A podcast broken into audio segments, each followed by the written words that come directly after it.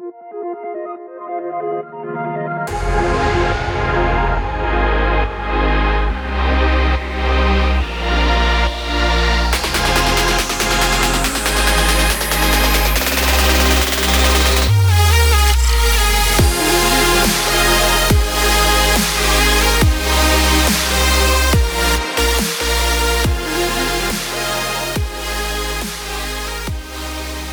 Well, guys, I want to thank you for tuning in and making this podcast a part of your day today. I'm your host, Ryan Sebastian, and I am joined with my co host, David Pinkham. Good day to you all. I'm excited to be here.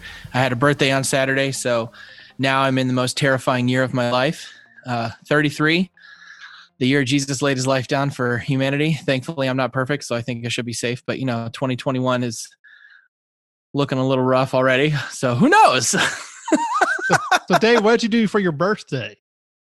Uh, well, I'm a bit of a nerd. So um, my wife uh, got all of my old uh, books that I used to read as a kid.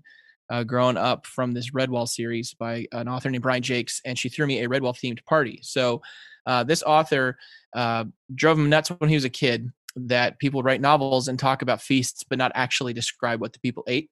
So when he wrote his books, the Red Redwall series, uh, he describes the feast in, in so much detail that you're hungry by the time you're reading done reading it. And so she found the cookbook he created based on all of these different dishes and she made all of them. And then we had a proper red Redwall feast with music and everything. It was awesome. My kids loved it. I loved it.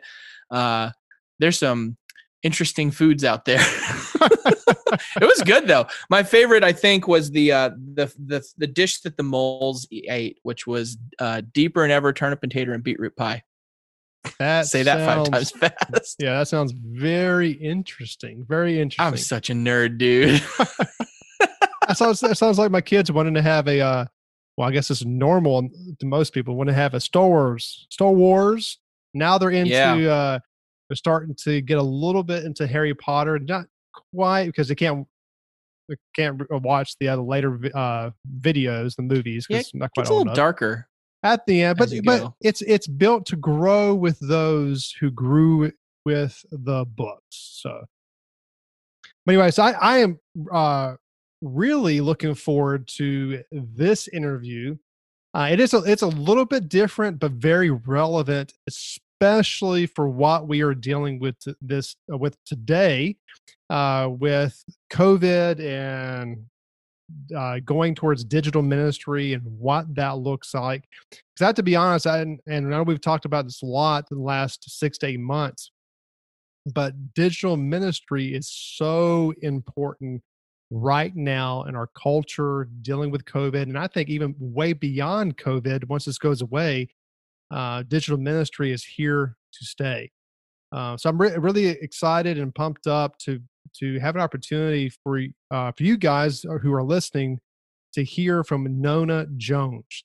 Uh, Nona Jones uh, wrote a very very good book that I thought was very intriguing. It's called um, uh, "Social Media to Social Ministry," and kind of how to utilize specifically Facebook um, to build a digital ministry platform. Um, so I'm very excited uh, and very pumped up for today's interview. So stay tuned as we talk with Nona Jones.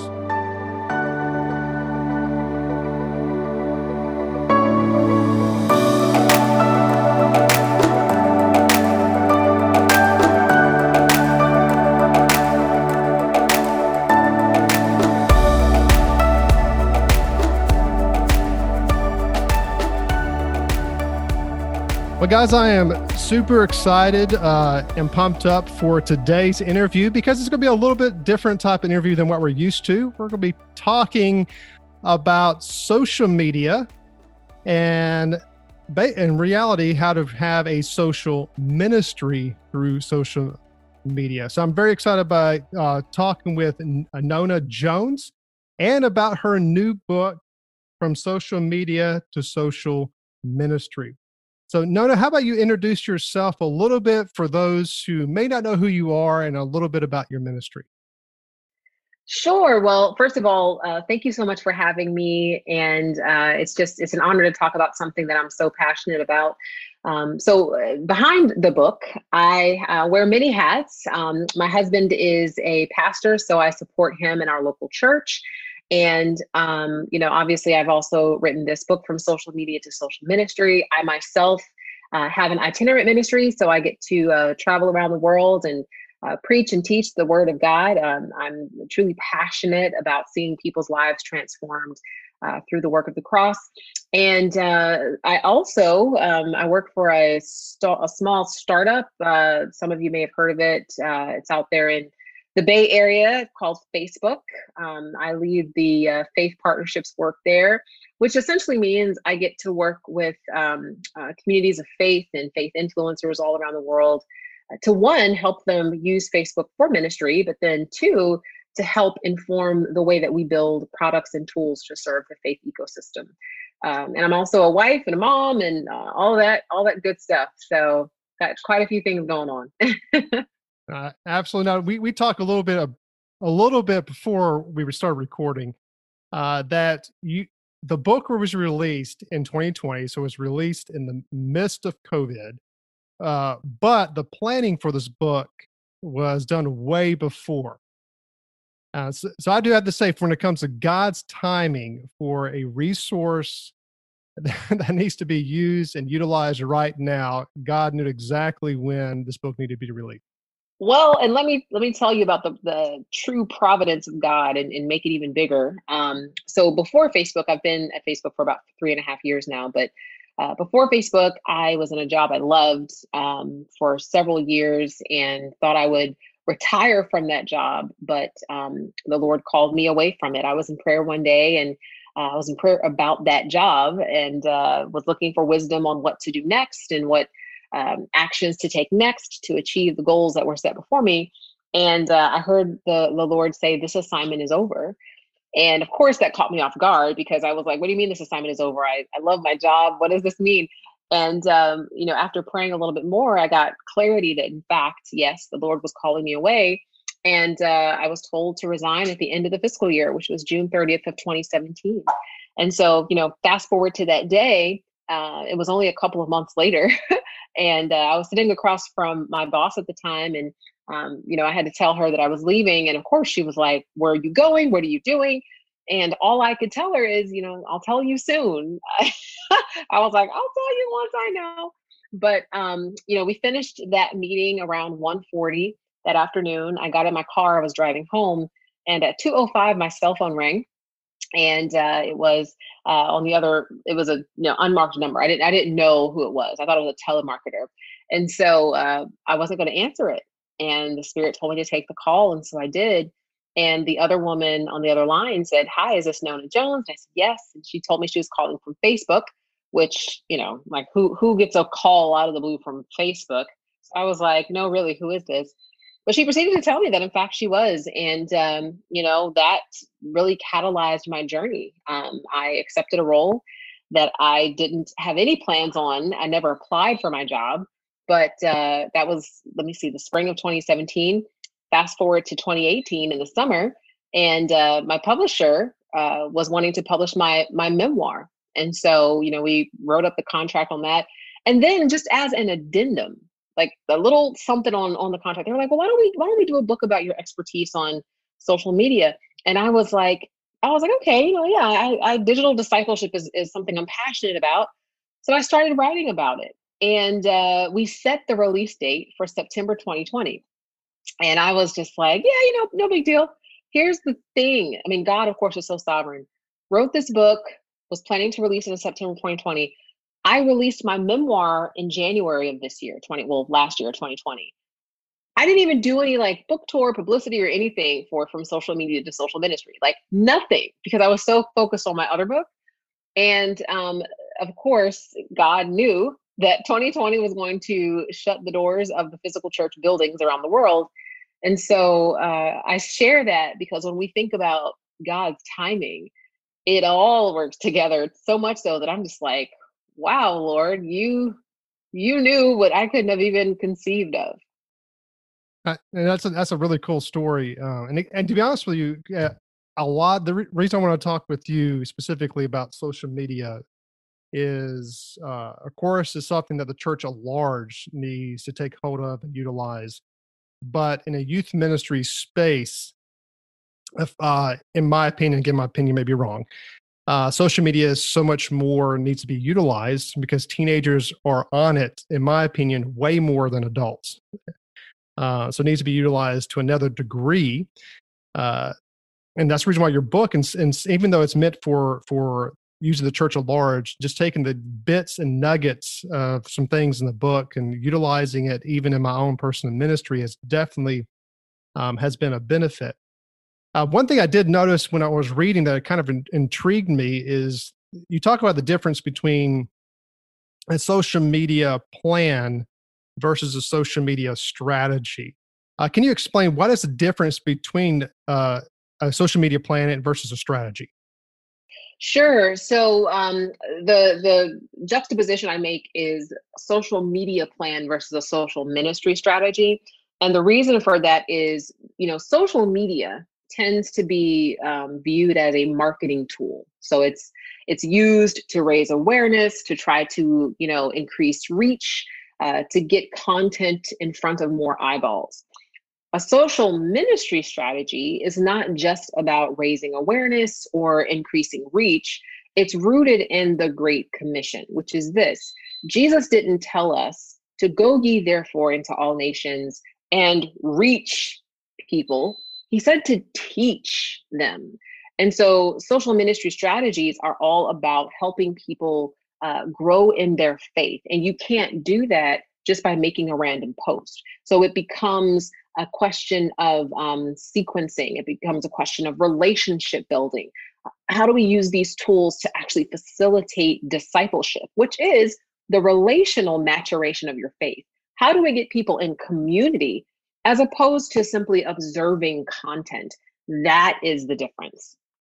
Yeah, and, and if, I remember correctly, uh, reading through your book, you talk about the difference between consumerism and i guess the other end of it is being active or activism being active and socially um, and you even talk a little bit if i remember correctly that facebook specifically facebook is really the only form of social ministry which to be honest with you i never really thought about until i read your book that every other form of so-called social ministry is really consumerism or you're um, consuming content but not i'm not building community within that content. Can you uh, just real briefly can you kind of explain why facebook in the realm of community is more effective absolutely and so uh, this is this is my um, this is one of my um, thoughts that i think you know i've received a lot of great feedback about the book this is the one thing that people who read it were like, oh my gosh, but you just spend so much time on Facebook. Why can't you talk about more platforms?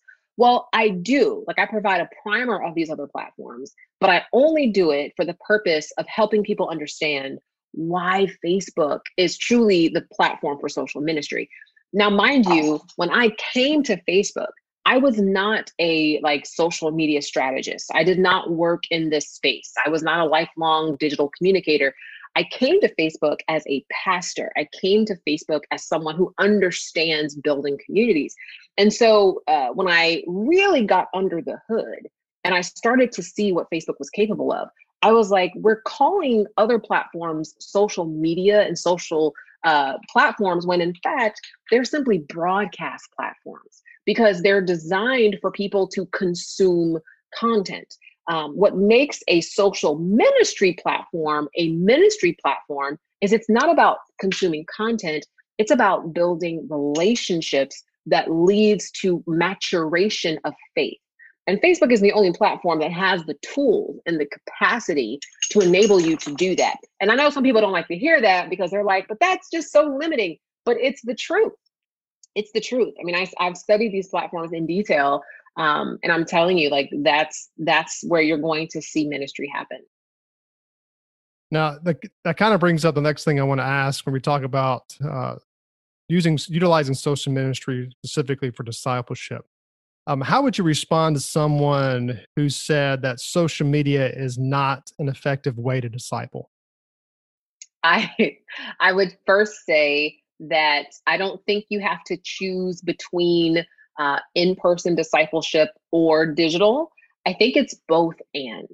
I think what has happened is people have decided it's either or, and it's not that at all.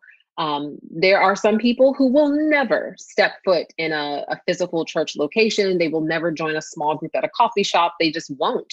Um, but if you were to create a digital Bible study on Facebook that's dealing with, you know, financial crisis or that's dealing with uh, divorce or, you know, growing from insecurity, you know, they may join that because that's answering a problem that they have and it's meeting them right where they are. I think the traditional model of church has failed because we have required people to meet us where we are instead of meeting them where they are. So that would be my response is it's not either or, it's really both and. And I think we have to um, use both. Absolutely. And when I, when I see, uh, could you talk about this a little bit in your book, talk about how Facebook pages the page, the actual page of, of your church or your ministry is the front door.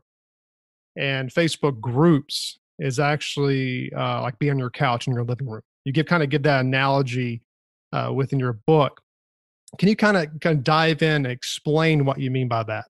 Sure. Yeah, I, I typically uh, invite people to think of your Facebook presence as a house um, and you know, if we think about uh, our church as a house of worship, think of your Facebook presence as your online house of worship. So your page is it's like your front porch. It's the public space. You know, anyone driving down a public road can see the, the front porch. They can see the facade. Um, think of Facebook Live as the front door. So you open the front door, you can interact with people on the porch or on the outside. Um, and and that's what facebook live is designed to do but if you really want to build relationships and you want to do ministry you're going to have to invite people inside and not just so that they can sit and listen and look. You want to invite them inside so that they can interact with one another and they can learn and grow together and that's where facebook groups comes in.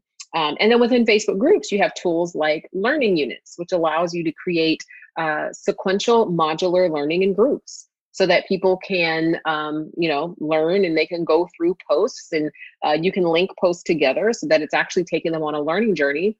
And then you also have in groups a, a mentorship feature which allows you to connect people together where someone who perhaps has more knowledge or experience than another person can become a mentor to that person. And so that is the essence of discipleship um, and and you're not going to be able to do those types of things on a youtube or a snapchat or an instagram. Like you just you just can't. You can't. You can post content but you cannot build community and that's what makes um, facebook so important. Yeah um for me personally because i know a lot of us are listener or are youth leaders and youth pastors and of course is a youth ministry podcast. And a lot of us uh, during this transition covid have entered more roles of uh, digital ministry. I know I've been asked to do it because uh, for some reason, when it comes to youth, the youth guy is seen as the tech guy. Uh, it just it, it just naturally is that way. Uh, so of course, I, when I took on I've been taking on social media and so, social ministry as a whole, as a from church at large, and utilizing uh, same kind of principles that when I read in your book, applying some of those principles within our own ministry, and I've seen it from a from our church as a whole, utilizing Facebook groups and engaging questions and community, I've seen our engagement, our level of of just openness, of, of, of being completely open what they're dealing with their life and ask for prayer and encouragement. I've seen it go through the roof since implementing some of these uh, some of these principles.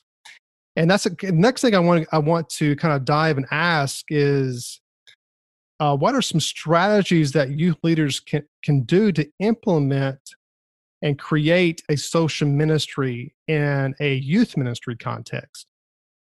Yeah, well, let me first uh, address a, a myth. Um, there have been so many youth pastors I've talked to who have said, well, we just use Instagram or Snapchat because the youth aren't on Facebook. Let me tell you, they're there. They're just not posting because their parents are there too And so uh, a lot of times, you know, even when we were having in person services, I would walk down the aisle and I would see young people, you know, 12, 13, well, they can't be 12, but 13, 14 years old uh, on their phone scrolling through Facebook, like just looking. Um, because you've got more than 3 billion people there. And so they they want to be connected. What I would recommend is um, create a space specifically and exclusively for the young people in your ministry through Facebook groups and use that as a tool to gather them together. Um, you want to think of your Facebook group as your online church campus. So anything that you would potentially do on campus, you can do in your group. So let's say it's going to be a youth Bible study. Well, you can go live in the group. Not only that, now there's the Rooms product, which is really great because it's it's video chat built into a group. So one of the ways that we use rooms in our um, Facebook community is if we have a Bible study, one of us will go live in the room, we'll let people join us in the room. And then once we have a critical mass, we will make the room go live in the group. So people who weren't able to join the group can see what's happening in the group. Um, but it becomes an opportunity for conversation and it's great. And so things like that are important. Making sure that you are using things like learning units and mentorship. If you have other people in your congregation who are willing to serve as mentors to young people um, and they're on Facebook, employ them uh, in your Facebook communities to serve as mentors to young people. The goal is engagement. That's the thing. So it's been said many times that, you know, content is king. That is true. Content is king, but engagement is emperor. Like we have to think about how do we engage people, uh, make them feel special, seen, valued uh, on online. No, absolutely. And one thing like personally for me uh, in my context i've had i'm still figuring out how to get facebook to work well uh, for my teens. I'm still in the process of learning trying things out but i have seen it as being very effective for my parents uh, specifically uh, uh, interacting in the group uh, prayer requests similar to what we do as a church as large but as, as smaller scale designed for my parents. So i do see facebook groups having a tremendous advantage when it comes to parent ministry. Of giving resource to your parents kind of using education groups that you're talking about having content um, just encouraging praying for each other and also giving wins and stories of their kids and, uh, and what they're going through and asking advice from other parents. Um, so I've, I've seen that being more effective in that realm uh, when it comes to my context specifically uh, for parents well, Nona, um, if somebody want to get in contact with you specifically uh, about this concept when it comes to building a social ministry, or if they want to just get to connect with you in uh, various things, what is the best way to get connected with you? Um, so I encourage people to connect me on um, Facebook or Instagram. Um, my handle on Facebook, Instagram, as well as YouTube is at Nona, not Nora. Um, so you can follow me on all those platforms, and you can also visit my website, nonajones.com. Um, I try to be responsive when people reach out to me, so feel free to do so.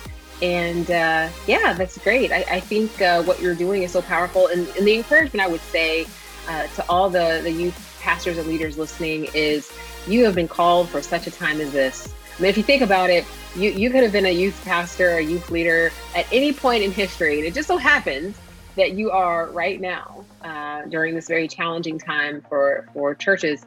And so, just be encouraged and know that uh, God is going to work through you all very uniquely and specially. And I'm happy to support however I can.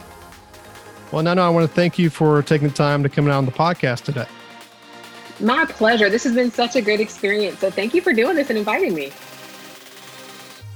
Well, guys, I am again thankful for uh, Nona's insight, uh, specifically how to utilize Facebook, in particular, uh, to build a social ministry, build a social uh, platform to disciple, disciple others. And again, some of you may be thinking, because uh, I, to be honest with you, I was in this boat, and I know me and David talked about it, and David uh, has been in this boat as well as we kind of wrestle with is digital doing things digitally for his discipleship is it really effective and and part of me still believes that it's not as effective as in person i still wholeheartedly believe that it's not as effective but The fact is, is that you need to meet people where they are at.